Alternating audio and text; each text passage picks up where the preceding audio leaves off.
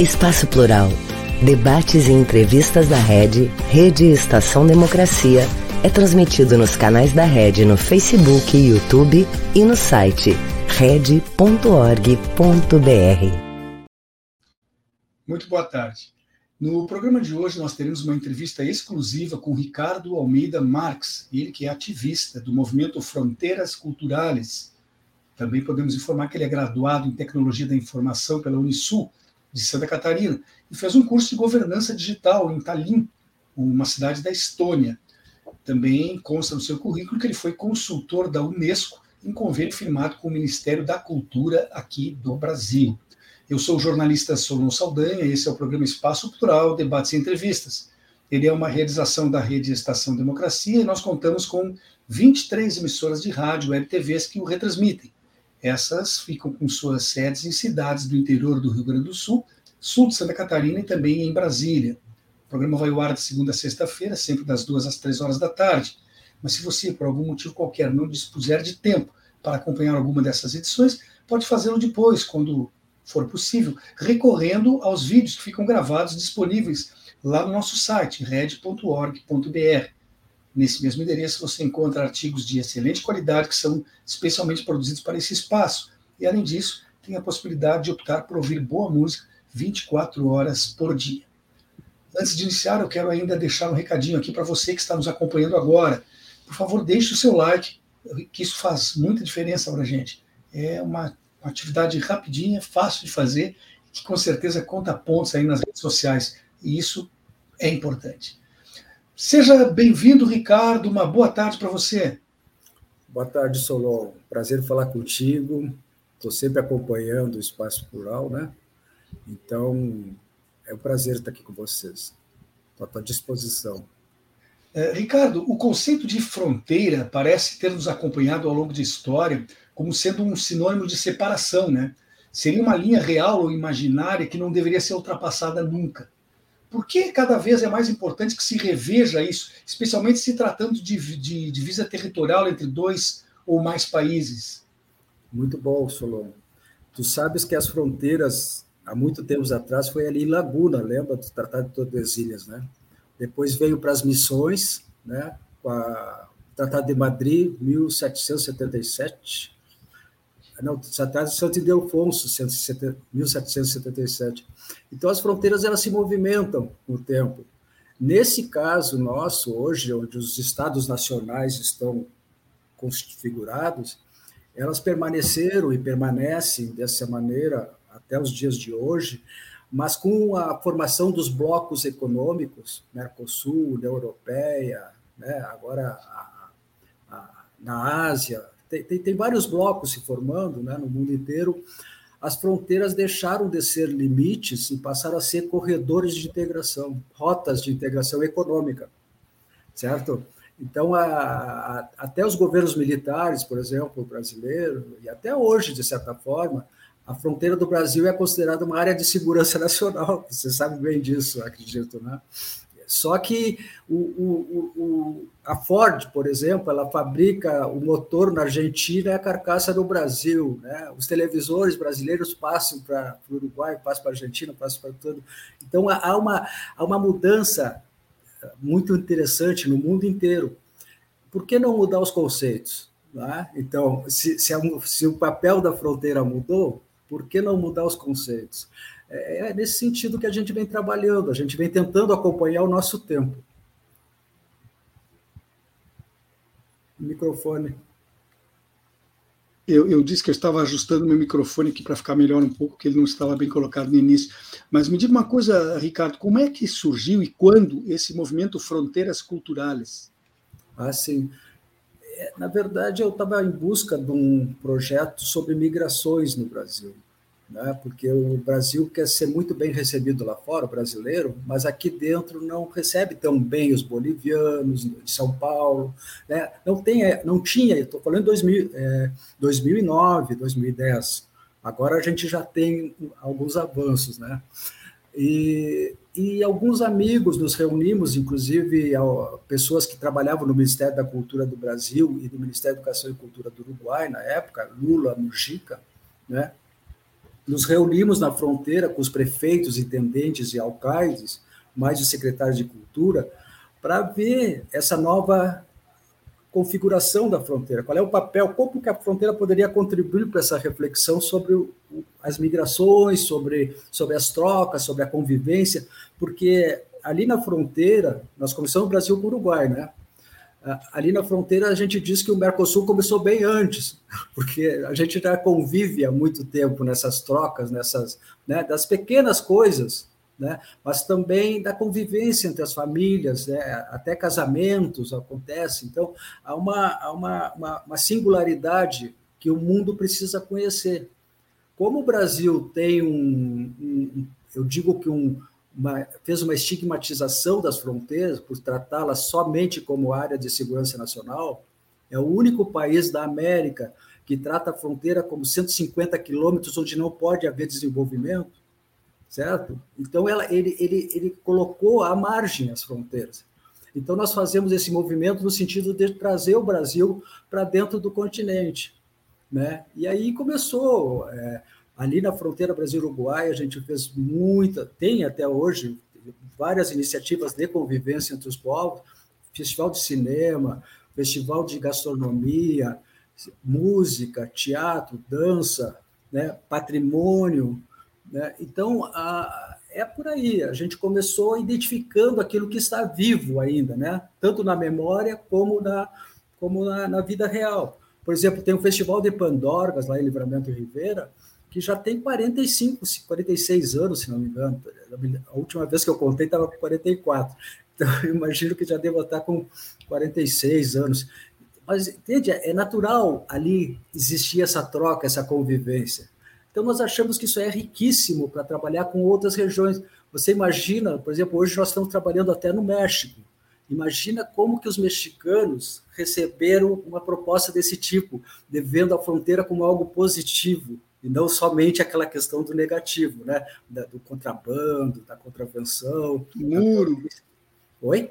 Do muro também. Do muro, né? Agora, dia 18, tem uma atividade com o pessoal da Palestina e de Israel. Imagina, totalmente diferente da nossa, né? A nossa é pacífica.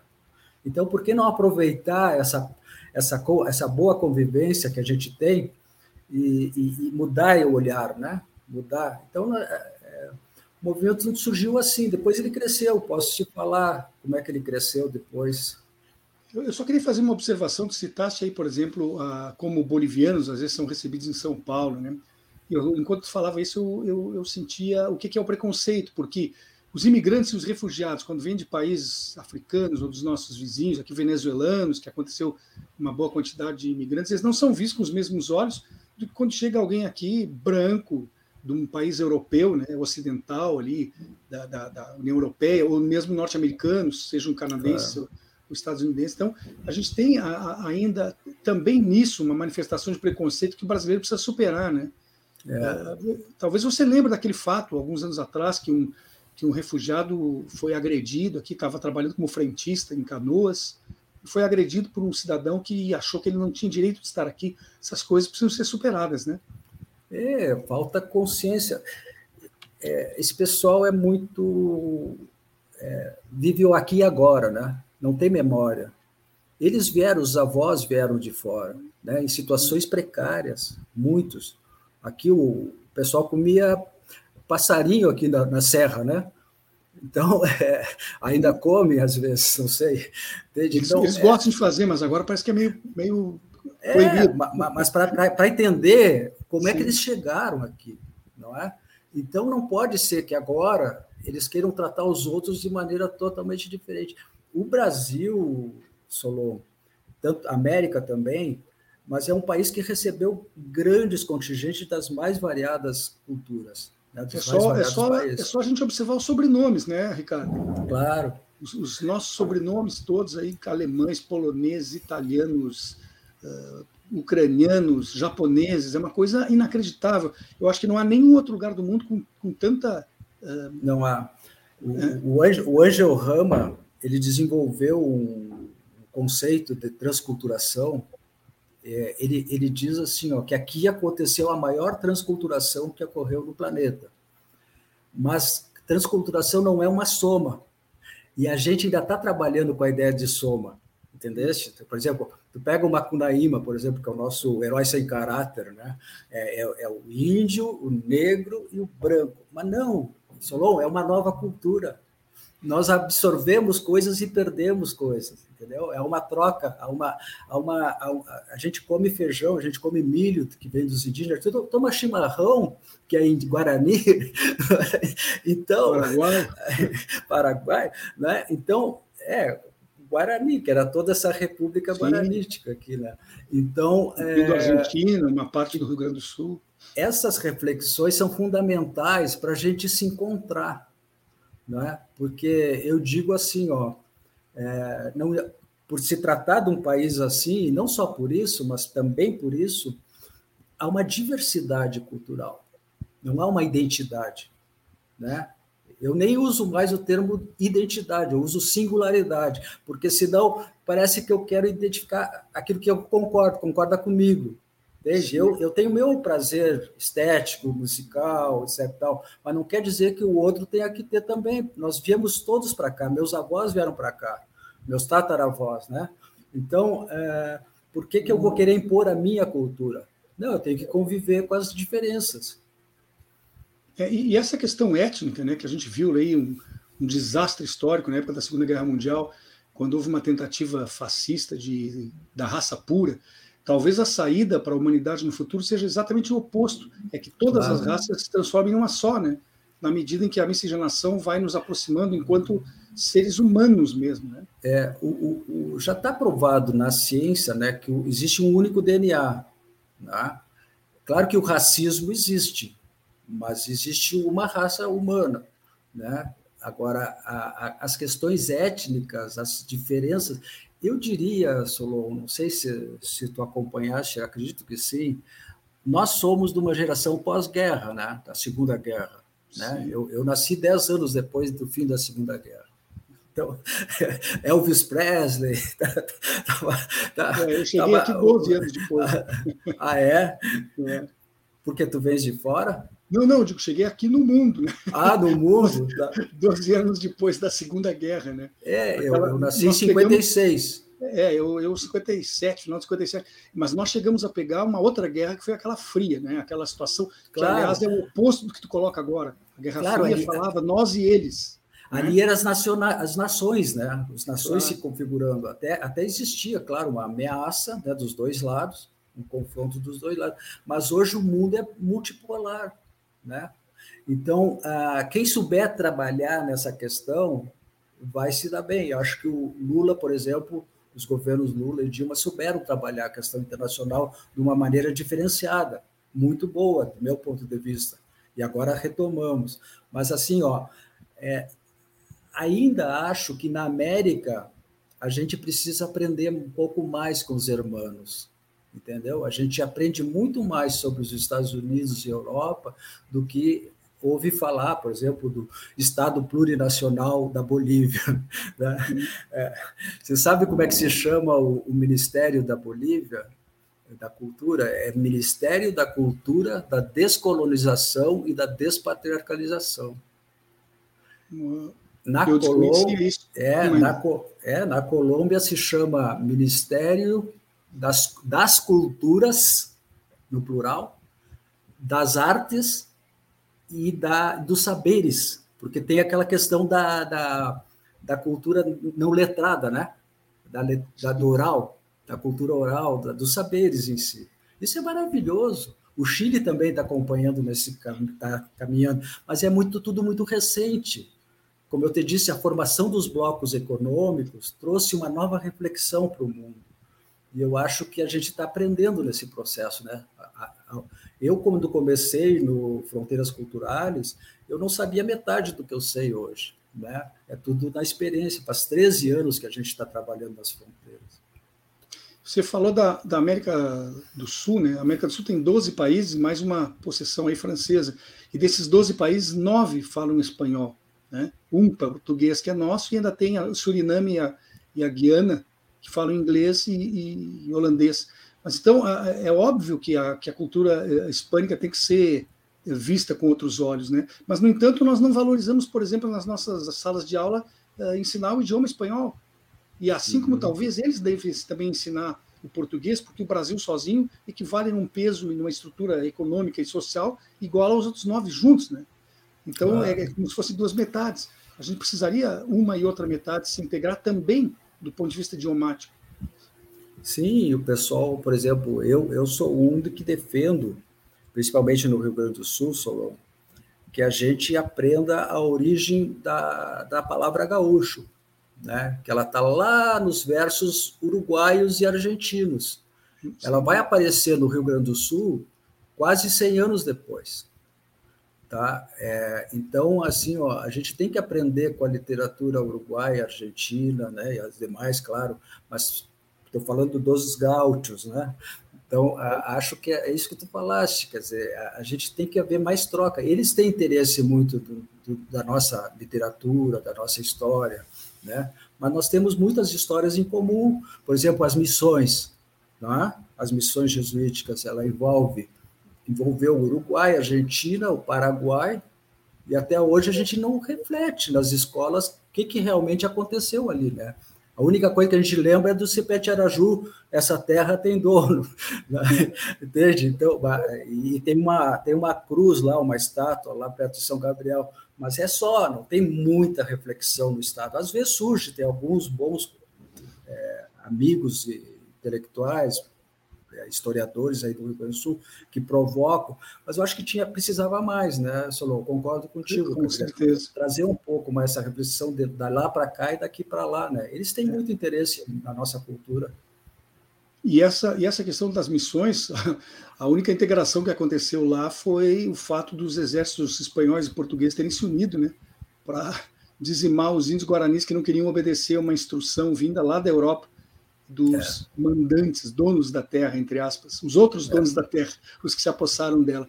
Mas você falou um pouquinho sobre as iniciativas e as ações, rapidamente você falou aí do movimento Fronteiras Culturais. Vamos esmiuçar um pouquinho mais elas, essas. Eu sei que vocês promovem palestras e eventos. Conta um pouco para a gente sobre essa mais de década já de experiência e realizações, por favor. A gente tem 4 documentos que a gente considera fundamentais. Tá? O primeiro, assim, que não foi elaborado por nós, mas é uma referência, é a Convenção da Unesco de 2005 sobre a diversidade cultural. O mundo todo está discutindo isso, Solon. O mundo todo, nos anos 2005. O Brasil participou muito ativamente na construção dessa convenção. Tá? Nós, em 2010, elaboramos a Carta da Fronteira, que foi entregue ao presidente Lula e Mujica em Santana do Livramento em 2010. A partir dali, passou a se reconhecer a fronteira como interlocutora da integração. Claro que nem todo mundo vê isso, né? Já passaram ministros que passaram de avião por cima de nós e nos ignoraram. Mas tudo bem, a gente é que nem indígena, assim, a gente está resistindo há anos, né? Depois, em 2010 ainda, durante a gestão do ministro Juca Ferreira, elaboramos o Protocolo de Intenções Brasil-Uruguai. Esse documento é muito importante, porque é o primeiro protocolo entre países que o Brasil participa, né?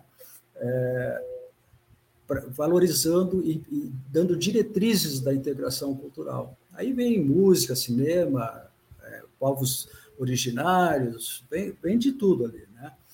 São diretrizes. 2010, assinado em 2011 pela Dilma e o Mujica. Tá? Aí nós realizamos vários seminários e encontros para transformar aquelas diretrizes em ações concretas. Em 2013, elaboramos o calendário da integração cultural Brasil-Uruguai. Ali tinham 17 ações. Como eu te disse antes, tem cinema, tem festival de gastronomia, o cinema em Bagé, Festival de Gastronomia e Livramento, tem patrimônio em Jaguarão, Rio Branco, né? Tem cinema no Chuí também, tinha, porque agora já não tem mais.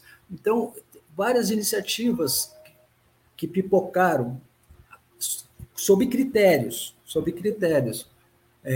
Cultura não é só arte, tá? O primeiro critério. Naquela época, o secretário, como é que se chama, Assis Brasil, participou dos nossos encontros, e outros representantes do governo do Estado. Eu trabalhava no governo do Estado também. A cultura não é só arte, tem que ser iniciativas simbólicas de integração, não é qualquer iniciativa na fronteira, não pode ser um negócio só aqui do lado de cá, onde os uruguaios são convidados, não, tentar aproximar ao máximo, né? Mas ações que simbolizem a integração. Terceiro, elaborar políticas municipais, estaduais, nacionais e até internacionais para valorizar essas iniciativas e gerar trabalho para as pessoas, para que elas sobrevivam, vivam, né, dignamente durante o ano inteiro. Portanto, é necessário que se façam várias iniciativas para que a pessoa tenha trabalho o ano inteiro. E, por último, a mais difícil, que era reunir brasileiros e uruguaios, tá? É criar núcleos nas fronteiras. Então, alguns núcleos ainda existem, outros desapareceram desses anos, principalmente nessa época agora, Bolsonaro, e lá que a Frente Ampla saiu lá do Uruguai, né, diminuiu o apoio, vamos dizer assim, mas a gente seguiu lutando junto com as universidades, Solon, isso é importantíssimo. Ali na região tem a Unipampa, tem a FURG, tem a Urcamp, né, tem a Udelar, do lado de lá. Ali tem professores fantásticos que nos ajudaram a manter esses processos e valorizar esses processos, porque eles reconhecem a importância deles e estudam, seus alunos estudam. Muita gente veio gente da França, veio gente de outros países estudar esse fenômeno fronteiriço, transfronteiriço. Entendeu? Então, isso aí foi crescendo, as pessoas foram acreditando, né, foram batalhando para conseguir apoios e políticas públicas, municipais, estaduais, né? E até hoje muitos deles sobrevivem, outros surgiu em 2014, se não me engano, sobre os portunhóis, Solon, os portunhóis. Tá? O Uruguai estuda o dialeto português uruguaio desde 1967. O Brasil, até hoje, não reconhece as linguagens indígenas, que são várias. Tá? Então, nós levamos o Ifã para lá. O Ifã foi lá, poxa, mas isso é impossível, nós, né? Porque também nós chegamos à conclusão que não existe um portunhol, existem vários portunhóis. Né? Cada região tem as suas singularidades. Aí nós fizemos um acordo. Então, vamos reconhecer as obras escritas em portunhol. Aí tem obras de literatura, poesia, né, contos, romance, cinema, e esse processo foi amadurecendo, como eu te disse. Só que com a destituição da Dilma, o golpe, né, jurídico parlamentar aqui no Brasil, nós paramos de dialogar com o Ifã, com os órgãos brasileiros. Certo? O que a gente fez? Desculpa, um pouco antes, isso aí é um lapso meu. Em 2015, quando o Juca Ferreira volta para o Ministério, ele diz assim, eu quero fazer o que vocês fazem aí em todas as fronteiras do Brasil. Aí eu disse, puxa, Juca, que atrevimento, vamos lá. Nós temos metodologia, nós temos conceitos, nós temos uma série de coisas. Mas como é que você pretende fazer? Aí eles pensaram bastante lá e resolveram fazer um convênio com a Unesco. Eu trabalhava com tecnologia da informação, agora me aposentei o ano passado, mas igual eu trabalhava, tinha o meu trabalho. E eu digo, não, mas se eu deixar que esses caras façam do jeito que eles quiserem, eles vão fazer um Frankenstein. Porque eles veem só nacionalidade, Solon. Nós não vimos só nacionalidade. A gente vê muito mais. O chamamé, por exemplo, ele atravessa a fronteira. A milonga, ela atravessa a fronteira. Entende? Então, tem elementos... A própria memória, como nós estávamos falando, das missões, os tratados de Tordesilhas, o que for, atravessa a fronteira. Aí vocês têm Pantano Grande, né? Não é Pântano Grande. Não é verdade? Por que é Pantano Grande, não Pântano? O pessoal diz Pantano aqui mesmo. Não é verdade? Então, sim, né? Então, lá em Livramento, Dom Pedrito tem, né? Em Livramento tem o Cerro de Palomas, né? Então, quer dizer, só que a gente tem que desenterrar esses espelhos que estão enterrados há muito tempo, a gente tem que buscar, né? Porque senão eles não aparecem. Aí o Juca propôs, e eu me inscrevi no edital e fui selecionado, Solon. e viajei do Oiapoque ao Chuí, né, de canoa, de avião, de motocicleta, de tudo um pouco, conversando com as pessoas, né, e vendo o que elas poderiam trazer de contribuição. E foi muito bom, tem um plano hoje elaborado. Você falou antes das questões simbólicas, eu estava pensando aqui o quanto tem de simbolismo, né? O fato da fronteira entre Santana do Livramento no Brasil e Rivera no Uruguai não ter sequer uma ponte, como acontece em Uruguaiana. Existe aquela foto clássica do turista, né, que tira uma foto com um pé no Brasil e um no Uruguai, porque a divisa é o pontilhado de uma avenida, quer dizer, uma calçada é brasileira, a outra calçada é uruguaia. Acredito que não possa haver símbolo maior de integração do que esse, né? Você caminha pelos dois países quase que simultaneamente. Pode fazer isso, se botar um pé de cada lado da linha da avenida. Eu sou de lá, né, Solon? Então a gente atravessava sem se aperceber. E a questão é refletir o que ela representa, como você está fazendo. Quando a gente mostra isso para um pessoal da Palestina, por exemplo, ou do México, eles ficam impressionados. Eu, nas minhas viagens pelas fronteiras, eu mostrava a foto, tem uma foto muito linda, pena que eu não trouxe aqui, de uma mesa no Parque Internacional, que une as duas cidades, com gente dos dois lados sentada e comendo, confraternizando. É fantástico isso, Solon. É fantástico. Isso não existe, quer dizer, existe em alguns lugares, né? Depois que eu viajei, eu aprendi, inclusive na França, agora estou descobrindo que existe, com a Alemanha, tem alguns lugares também assim, né? Mas aquilo ali é maravilhoso, é simbólico, né?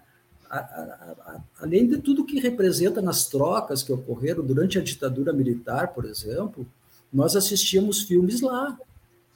Todos os filmes proibidos aqui no Brasil, a gente assistia lá. As pessoas atravessavam a rua para casar do outro lado. Lembra que não existia divórcio no Brasil? E lá existia desde 1913. Então, o Uruguai é um país que é uma república. Eu considero o Uruguai um belo exemplo de república, e por isso que a gente começou por lá também. Não foi só porque a gente nasceu lá, não. O Uruguai é um lugar maravilhoso, deveria ser mais respeitado e mais admirado até pela gente, né? Eu só tive uma oportunidade na vida e até Montevidéu, estou louco para repetir. Eu devia ter ido outras vezes já. É uma cultura maravilhosa, um povo muito acolhedor, é fantástico. Mas eu queria lembrar, justamente que nós estamos falando aí, elogiando os nossos hermanos, houve uma época em que até as bitolas dos trilhos dos trens eram diferentes, por exemplo, no Brasil e na Argentina, né? Isso porque era proposital, era uma estratégia de algum gênio militar, né, da época, que achava que isso dificultaria, por exemplo, uma invasão de um país A para o B ou do B para o A. Eu não sei se isso foi alterado, acredito até que não, porque seria muito caro alterar essas bitolas dos dois tipos de trens. Portanto, pode ser que persista. E hoje em dia até não tem tanta importância, porque nós adotamos, tanto aqui quanto lá, um modal de transporte rodoviário, não o ferroviário. Mas você acredita que esse temor belicista, né, o inimigo ali do outro lado, isso já está superado? Eu digo assim, depende da geração, né? Claro que algumas pessoas já superaram há muitos anos, mas assim, no global, no geral, depende da geração. As novas gerações, Solon, elas já estão na internet o tempo todo aqui, entendeu? Elas estão no Japão, elas estão na Dinamarca, elas estão... Outras fronteiras derrubadas, né? Claro, é outra cultura, mudou completamente. Eu brinco que eu sou da geração John Lennon e Che Guevara, né? Os dois, claro, somos mesmo, né? Porque sonhávamos com um mundo, né? Um mundo só.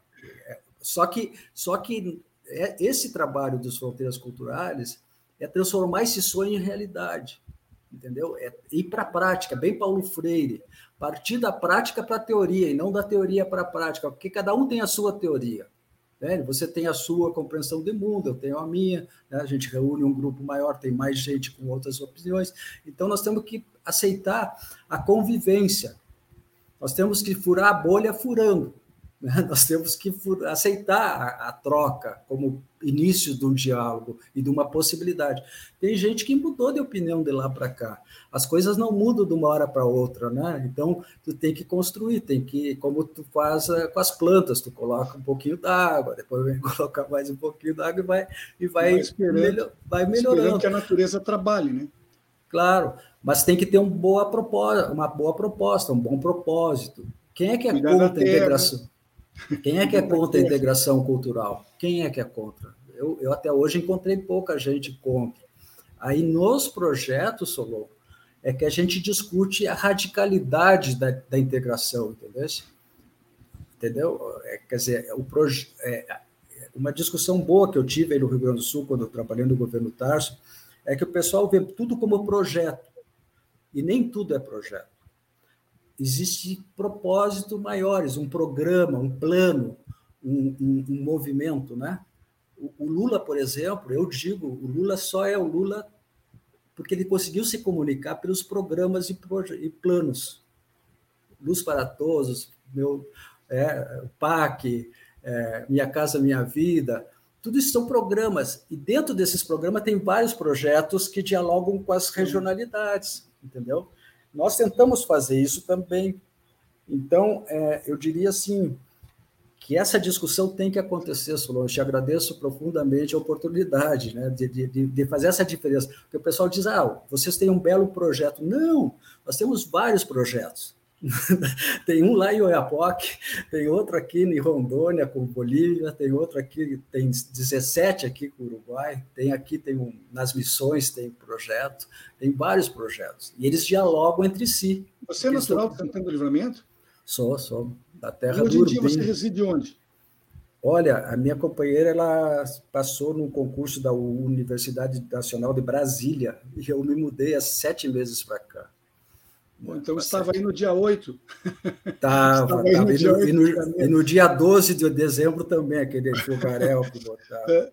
Eu vou ter que te pedir, Renato, um pouquinho de paciência, que nós temos um breve intervalo e já retomamos, tá ok? Tá bom.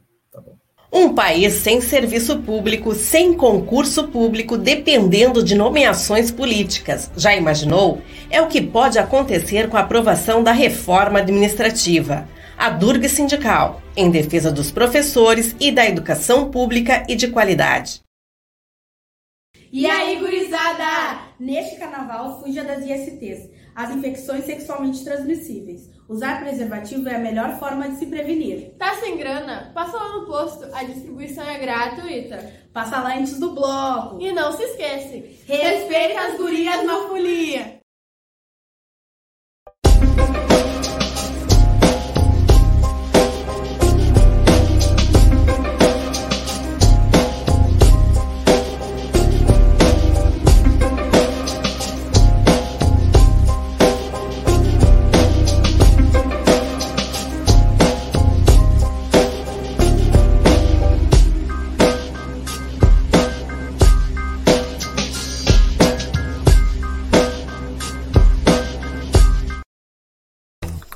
Sol, acende a luz. Eu só ouço falar sobre esse tal cooperativismo. Sim. Diz que quem coopera se torna dono do negócio. Sim. Eu posso investir e ainda ajudar a economia local. Sim. O resultado é dividido entre todos. Dá pra acreditar? Sim. Eu posso ter crédito e solução pra tudo. E não é um banco. Sim. Mas será que vale a pena? Sim, é simples. A Cresol tem tudo isso lá. Ganhar é para todos. Se eu quiser cooperar. É simples. Vem junto. Cresol. Voltamos com o programa Espaço Plural, debates e entrevistas. Ele é uma realização da Rede Estação Democracia e nós contamos com 23 emissoras de rádio e web TVs parceiras que o retransmitem. Eu esqueci de dizer isso na abertura, mas hoje, excepcionalmente, o programa está gravado. Então, no momento que você está assistindo agora, não é o momento em que ele foi produzido. Portanto, as manifestações e os comentários que a gente sempre recebe com muito boa vontade e os coloca na medida do possível, hoje não estão sendo feitos por causa disso. Eu peço desculpas por não ter avisado antes e espero que vocês não deixem de interagir nos outros dias conosco. No programa de hoje estamos conversando aqui com Ricardo Almeida Marx, ele que é ativista do movimento Fronteiras Culturais, é graduado em Tecnologia da Informação pela Unisul de Santa Catarina e tem curso de Governança Digital feito em Tallinn, na Estônia. foi consultor da Unesco num convênio firmado com o Ministério da Cultura do Brasil. Com ele, nós estamos tratando aqui sobre a importância de ser ressignificado o conceito de fronteiras. Renato, me diz uma coisa, como é que se enfrenta preconceitos de ordem ideológica, como recentemente criado, né, artificialmente no Brasil contra a Venezuela? Pois, olha, é uma pergunta difícil de responder, porque eu digo que essas fake news, mentiras, né? São mentiras. São criadas para... Isso está lá em Maquiavel, está lá no Rei Arthur também, nessa... tu sempre tem que criar o inimigo externo para fortalecer, tentar unificar o interno, né? Eu acho que não deu resultado, viu? Eles tentam, mas eles estão tão desacreditados que não conseguem. É que lá em Roraima, lá é a terra do Jucá, não sei se você lembra do Jucá, aquele com o Supremo, com tudo, né? Ele ainda está lá, ele está sendo aos poucos perdendo força lá, o novo governador bolsonarista também, estão numa briga feroz lá, pelo ouro, pelo nióbio, por aquilo tudo que está lá, né? Então, eu acho que tem interesses, as guerras, as disputas, elas sempre escondem a verdadeira face, né? Então, eu acho que agora, com a volta do Lula, com a vitória do Petro na Colômbia, né, o próprio Maduro na Venezuela, a gente vai encontrar uma forma de desmistificar isso tudo que foi criado, né? A Venezuela tem a sua autonomia, não é? Claro que tem um embargo econômico, assim como tem com Cuba, né? E qualquer país sobre o embargo econômico sofre as consequências. Isso aí, a África sabe muito bem disso, né? O continente africano. Então, a gente tem que ter cuidado com essas coisas. Eu digo sempre, Solon, e eu gosto disso, o que nós temos que... não dizer que todo mundo pensa igual, entende? O mundo está em disputa, né? E nós temos que ter um lado, daqueles que propõem o futuro, que estão olhando para o futuro, não olhando só para o passado, né? Temos discordâncias pontuais com a Venezuela, temos, né? Temos discordâncias pontuais com Cuba, temos discordância com qualquer país, é natural isso, entre nós mesmos nós temos algumas discordâncias. O que está faltando, acredito eu, é uma coisa que o Lula sabe fazer muito bem, que é conversar, que é negociar, que é ouvir, não é? Então, eu acredito que, com o tempo, essas mazelas elas vão se desconstituindo, elas não se sustentam em pé, sabe? Elas foram criadas, né, para identificar o inimigo externo, para tentar... Nós falávamos antes aqui, em off, das Guerra das Malvinas, né? Criaram aquilo lá para unificar, os militares estavam perdendo o poder na Argentina, criaram aquilo lá para tentar criar um nacionalismo fictício, né? Então, pobre do povo que vive ali naquela região, né? Eu tenho muitos amigos ali naquela região, inclusive o Davi Campenal, com quem eu tive, está lá sofrendo, toda a comunidade Yanomami, né? Mas não só eles, muitos venezuelanos obrigados a atravessar a fronteira fugindo dos conflitos criados, né? Tu sabe que ali, uma coisa interessante, quem dá energia elétrica para o Brasil é a Venezuela lá. Então, tem algumas questões que eles não conseguem fugir, né? O mundo é contraditório, é dialético, né? Então, a gente tem que saber trabalhar com sabedoria, já diria minha avó, né? E não só em linha reta, para poder fugir das armadilhas, né? Em 2021, você produziu Fronteiristas, um longa-metragem que aborda temas relativos às fronteiras nacionais, e foi coprodutor, co-diretor, co-roteirista, quer dizer, trabalhou em todas as frentes, uma websérie Misturados, que cobre a diversidade cultural no Rio Grande do Sul. E, além disso, produziu recentemente um projeto chamado Rede de Diálogos Interculturais, junto com coletivos do Brasil, do Uruguai e da Bolívia.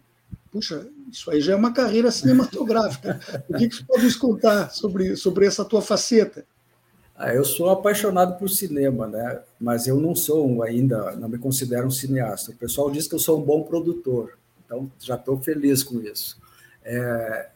Durante a pandemia, surgiu a lei Aldir Blanc, né, no Brasil. E muita gente sem trabalho, muita gente sem trabalho. Então, nós inventamos... Eu tinha uma ideia de criar 5 curtas. Na verdade, podia ser 6, mas foram 5, porque nós tínhamos, na fronteira do Brasil com o Uruguai, 5 localidades que existiam equipes de cinema nelas. Só Jaguarão que não tinha, a gente levou o Luiz Alberto Cassol, que é de Santa Maria, para fazer, mas com o pessoal da fotografia de Jaguarão, do roteiro de Jaguarão, né, hoje já existe uma comunidade ligada ao cinema se formando na cidade de Jaguarão também. Em Bagé existe, Livramento, Rivera existe, Pelotas, que é fronteira, Pelotas é fronteira, não é limite, mas ela é na fronteira, e Chuí também tem muita gente boa do cinema. Nós resolvemos fazer o Fronteiriços, tá? Que é cada um contar aquele olhar que a gente estava falando até agora, não ficar só falando das mazelas, das questões negativas da fronteira, falar da fronteira comum, né? Do cidadão comum. E ficou muito bonito, tem uma parte mais política, outra mais sobre o Portunhol, outra sobre um clube uruguaio no Brasil, uma casa brasileira no Uruguai, coisas assim, está bem bonito. E em breve a gente está negociando aí com a TVE para colocar à disposição dos gaúchos. Deixamos passar a pandemia um pouco para reunir as pessoas, né? E o Misturados é uma produção que eu fiz com o Léo Sousa, que é um uruguaio residente em Porto Alegre, com roteiro e direção do Richard Serraria, que é um grande amigo, e o Luiz Alberto Cassol também. A gente quis retratar a diversidade cultural do Rio Grande do Sul, porque o Rio Grande do Sul é sempre vendido como uma cultura só, né? E, embora já tenha mudado bastante isso, a gente resolveu não ficar brigando, mas sim mostrar as diferenças. Então, tem 2 indígenas em Solon. Tem uma cineasta guarani, que é a Paraixapã, Patrícia Ferreira. Tem uma escritora caigangue, que é a Vangui Caigangue. Tem uma rapper, né, de Porto Alegre, a Cristal Rocha, maravilha. O Xadalu é um mestiço, né? Ele é um artista plástico, hoje ele está na Espanha, já esteve em Paris, Nova York, a Pará também, a Pará já esteve em Berlim, esteve em Nova York, muito reconhecida lá fora e pouco reconhecida no seu estado, né? E o Bebeto Alves, querido Bebeto, que faleceu agora recentemente, a gente trabalhou muito a questão da influência moura na cultura do Rio Grande do Sul, que é uma questão que me interessa também. Ficou maravilhoso o trabalho. Quem mais? O Richa Serraria, eu acho que é só, né? Acho que é só. Então, esse vai passar agora na TV, a gente já está em tratativas de imediatamente passar, são 7 episódios, né? É muito interessante, cada um contando durante a pandemia, então foi difícil fazer, né? Teve momentos muito difíceis, né? Teve uma situação lá em Alegrete, tem a ponte de pedra lá do Tigre. Você sabe que 2 dias antes da gente ir filmar, a ponte caiu. Aí nós tivemos que dar uma de Spielberg e montar a ponte como se ela tivesse existido para conseguir falar sobre ela, mas está bem interessante. E esse outro último que você falou é o... Como é que se chama? Rede de Diálogos. Rede de Diálogos. É esse trabalho que a gente vem fazendo em fronteiras com outros países mais distantes, né? Então, tem uma comunidade afro de Jaguarão, Rio Branco, dialogando com uma comunidade afro da Bolívia, que a gente não sabia que existia, né? Existe, claro. Tu vê o charque do Rio Grande do Sul e do Uruguai, ia tudo para Potosí, lembra? Ia por um lado pelo Mar del Plata e por outro por Sorocaba, chegando nas Minas Gerais. Então, nós estamos fazendo esse caminho, tá? Para tentar buscar. E aí chegamos numa comunidade afro lá da Bolívia, ficou maravilhoso, né? É um trabalho também muito bonito. Então, é isso, a gente vai sonhando e realizando.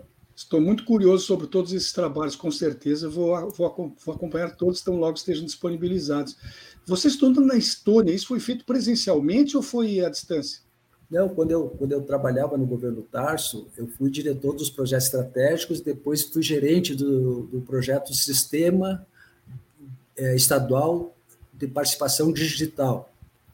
Tá? Então, eu tentei unificar todas as contribuições digitais do Estado. E aí eu desenvolvi, e é muito interessante isso, de não afastar o digital do presencial e vice-versa, Solon. É um trabalho fantástico que eu não consegui implementar, infelizmente, no Rio Grande do Sul. No último ano, a gente conseguiu avançar. Tá? E durante esse processo, eu fui convidado pelo Banco Mundial, assim como outros companheiros aí do Rio Grande do Sul, o Ricardo Fritz, alguns companheiros do Detran, para ir conhecer a Estônia, porque a Estônia, tudo é transparente lá.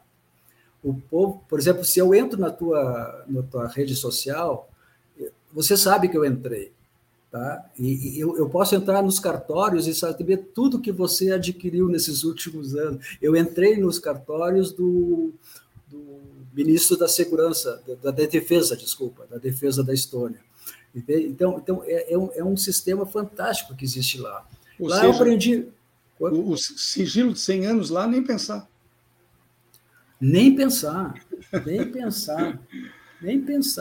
porque eles aprenderam muito, é a primeira república a se independizar da União Soviética. Né? E faz parte da União Europeia atualmente. Claro, eu não estou defendendo que o regime maravilhoso não é isso, eu estou analisando do ponto de vista da tecnologia. Eu aprendi muito sobre espionagem digital, Solon. Isso é muito importante. Aqui no Brasil a gente não acredita em conspiração, né? A gente acha que investigaram a Dilma lá, espionaram a Dilma, Petrobras, e pararam. Nunca mais.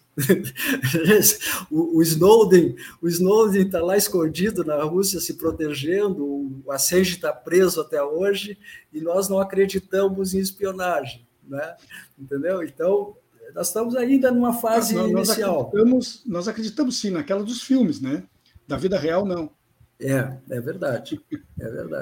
Olha, eu sei que você é membro de um grupo de trabalho de metodologia lá do Fórum Social Mundial, então tem condições de me responder uma curiosidade minha. O esvaziamento proposital que uma série de governos de direita em Porto Alegre fez com relação ao Fórum Social Mundial original, né, aquele primeiro, que tinha uma proposta inclusiva e grandiosa, não foi uma perda de oportunidade ímpar de colocar a nossa cidade, em definitivo, num cenário global como algum ponto relevante e único? Nós não botamos fora uma parte da nossa história ali, das nossas possibilidades? Eu concordo, claro que sim, sem dúvida. Quando a gente perde o espaço, perdeu, né? Eu não sou um... Embora eu concorde, por exemplo, tem muita gente que diz a RBS fez isso, a RBS fez aquilo. Claro, eles estão fazendo o jogo deles. Nós temos que fazer o nosso. Né?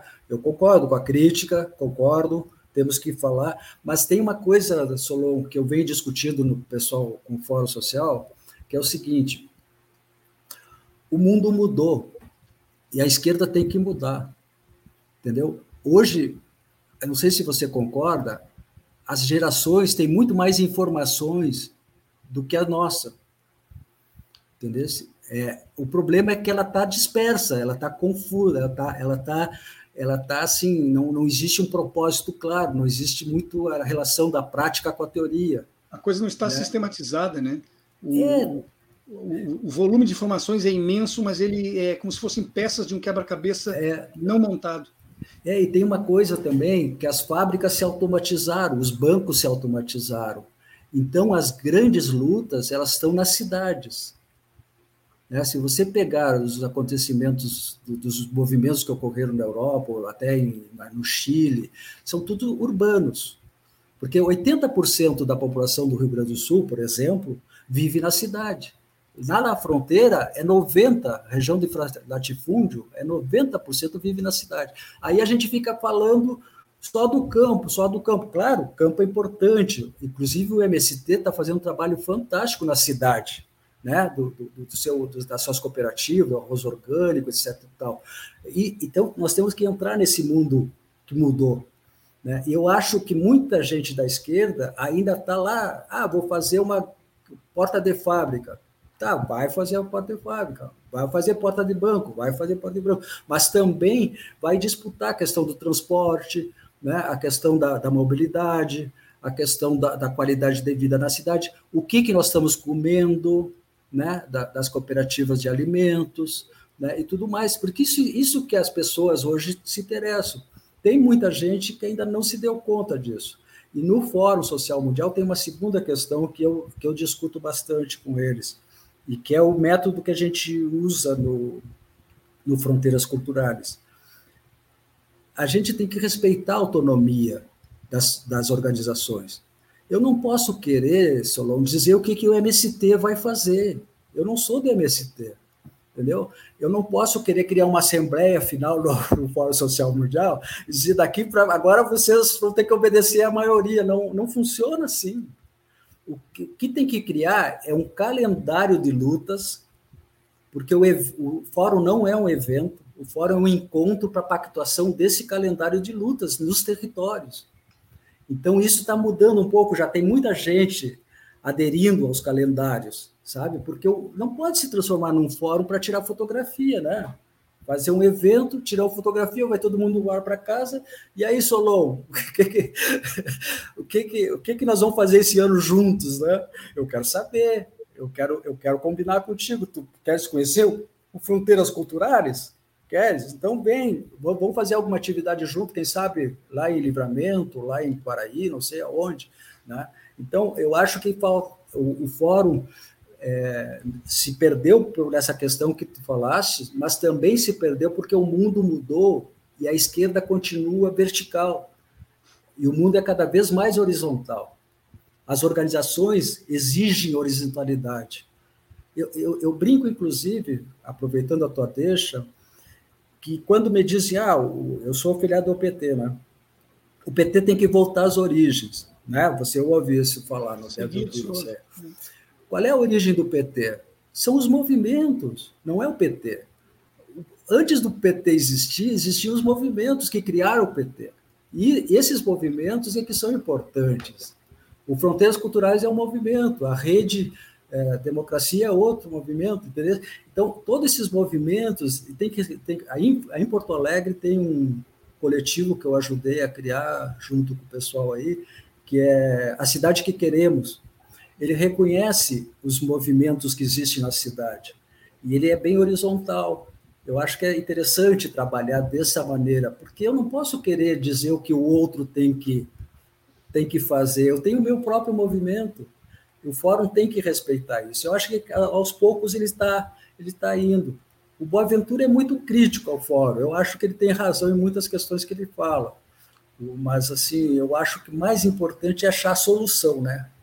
Nós temos que achar a solução. Não adianta a gente ficar só dizendo o que não é e vamos dizer, então tá, então como que é, né? Nós propomos essa agenda de lutas nos territórios.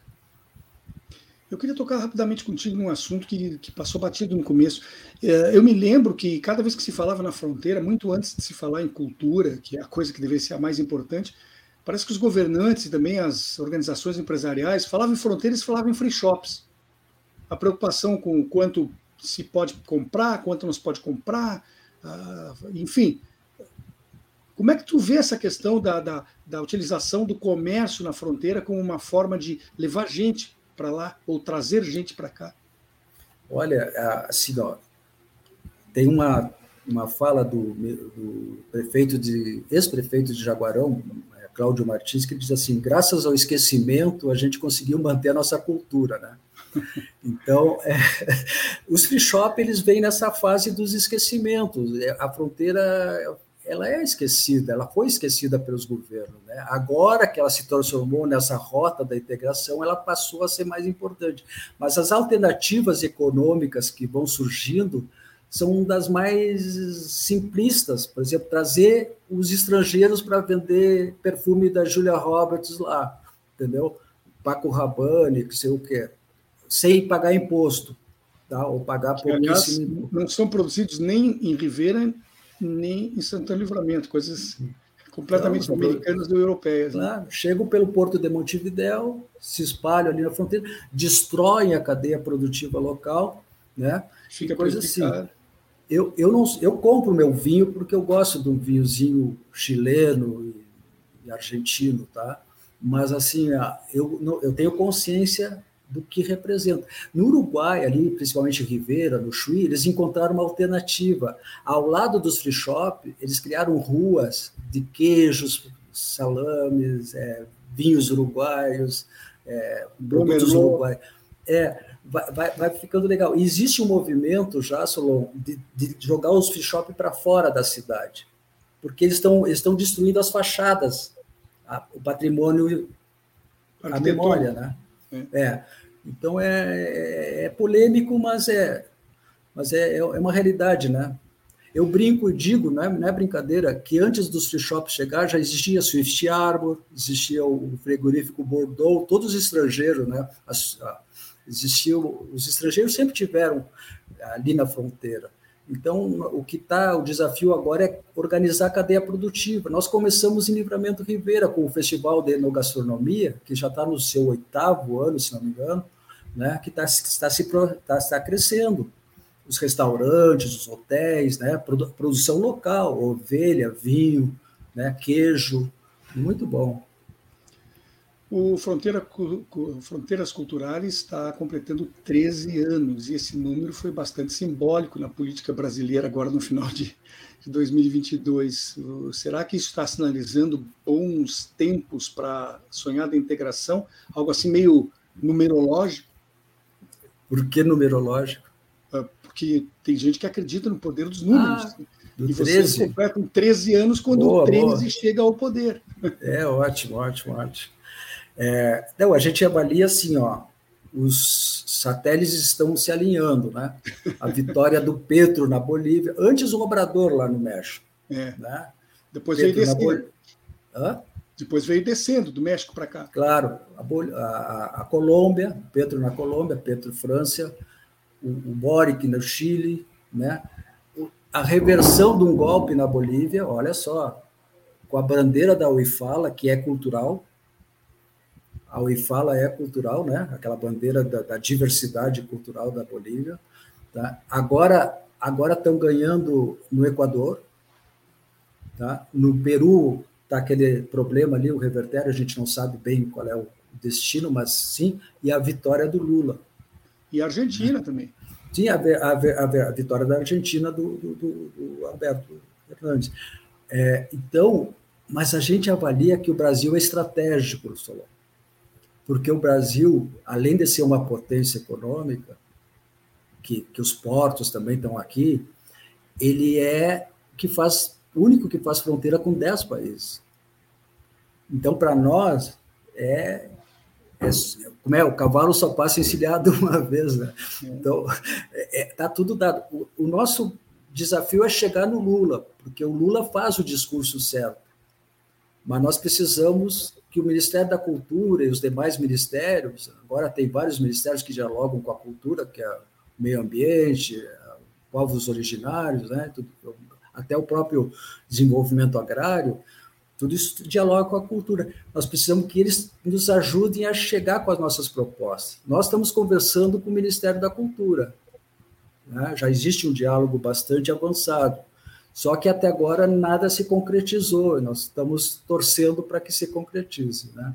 O Lula, eu tenho certeza que ele vai gostar de nos ouvir, porque a rede está montada, entende? Nós temos uma rede de governos, o Petro já se manifestou, antes de ontem eu me reuni com o pessoal da Bolívia, o pessoal do Chile já se manifestou, entende? Então, todos estão esperando o Brasil se manifestar. Agora, querer inventar a roda, só passar de avião por cima das fronteiras não vai funcionar. Nós temos que ir pela base, pelos territórios, né? Pelas comunidades. Até porque convivência é importantíssimo, mas é muito menos que integração. Não são a mesma coisa. O nosso programa, infelizmente, está chegando ao final, Ricardo. Então, eu quero te deixar aí algum tempo para que tu faça as tuas considerações finais e também se despeça dos nossos ouvintes e espectadores. Te agradecer, Solon, e fazer só uma observação que eu gosto muito de fazer, que é o seguinte: quase todos os brasileiros lembram do artigo 20 da Constituição, que fala das fronteiras como uma área de segurança nacional. Tá? Mas um artigo 4º, bem anterior ao 20, fala da integração latino-americana e a convivência entre os povos. Só que ele nunca é lembrado. Tá? Eu acho que existe uma intenção nisso tudo. Não é simplesmente porque tem violência na fronteira ou contrabando. Eu sei que em Porto Alegre tem contrabando e tem violência, em São Paulo também tem, nos portos do Rio de Janeiro e outros portos também tem violência e contrabando. Eu acho que é bem mais fácil controlar o contrabando de armas, inclusive, nos portos e aeroportos, do que só nas fronteiras. Não somos contra as pessoas falarem que as fronteiras têm problemas. Claro que tem, mas lá também tem coisas maravilhosas, como tudo isso que a gente falou até agora. Aliás, tem parques esquecidos, maravilhosos, preservados, rios, povos maravilhosos vivendo nas fronteiras, né? Então, é uma questão de juntar o útil ao agradável, e tenho certeza que o governo Lula está fazendo um esforço, o Ministério da Cultura também. Talvez a gente consiga, em breve, ter boas notícias e um novo olhar, né, sobre as fronteiras. Esperamos muito que sim, que isso se transforme numa realidade. Estivemos aqui conversando com o Ricardo Almeida Marx, ele que é ativista do movimento Fronteiras Culturais, é graduado em Tecnologia da Informação pela Unisul de Santa Catarina e também fez o curso de Governança Digital, lá em Tallinn, na Estônia. Foi consultor da Unesco, num convênio firmado com o Ministério da Cultura do Brasil, a quem agradeço, sinceramente, muito mesmo pela participação no programa de hoje. Um grande abraço, quero lembrar a todos vocês que estamos acompanhando que o tema central da conversa foi a necessidade e a importância de ser ressignificado o conceito do que sejam fronteiras. Concluindo, muito obrigado também a todas, todos e todas que estiveram conosco, nos prestigiando com a sua audiência. E lembramos que nas tardes de segunda a sexta, sempre estamos aqui a partir das 14 horas, esperando por vocês. Um grande abraço. Obrigado. Um abraço. Espaço Plural é exibido pelas redes sociais dos seguintes parceiros: CUT RS, Rede Soberania, Rádio Com Pelotas, O Coletivo, Rádio Ferrabras FM de Sapiranga, Coalizão do Movimento contra a Discriminação Social, Coletivo Pão com Ovo, Jornal Brasil Popular e TV Caxias em sua página no Facebook e pelo canal 14 da NET Claro, Jornal Já Porto Alegre, Portal Litoral Norte RS e Terra Livre Rádio Web de Hulha Negra, Passo de Torres TV, Paradesporto TV e Paideia TV em seus canais no YouTube.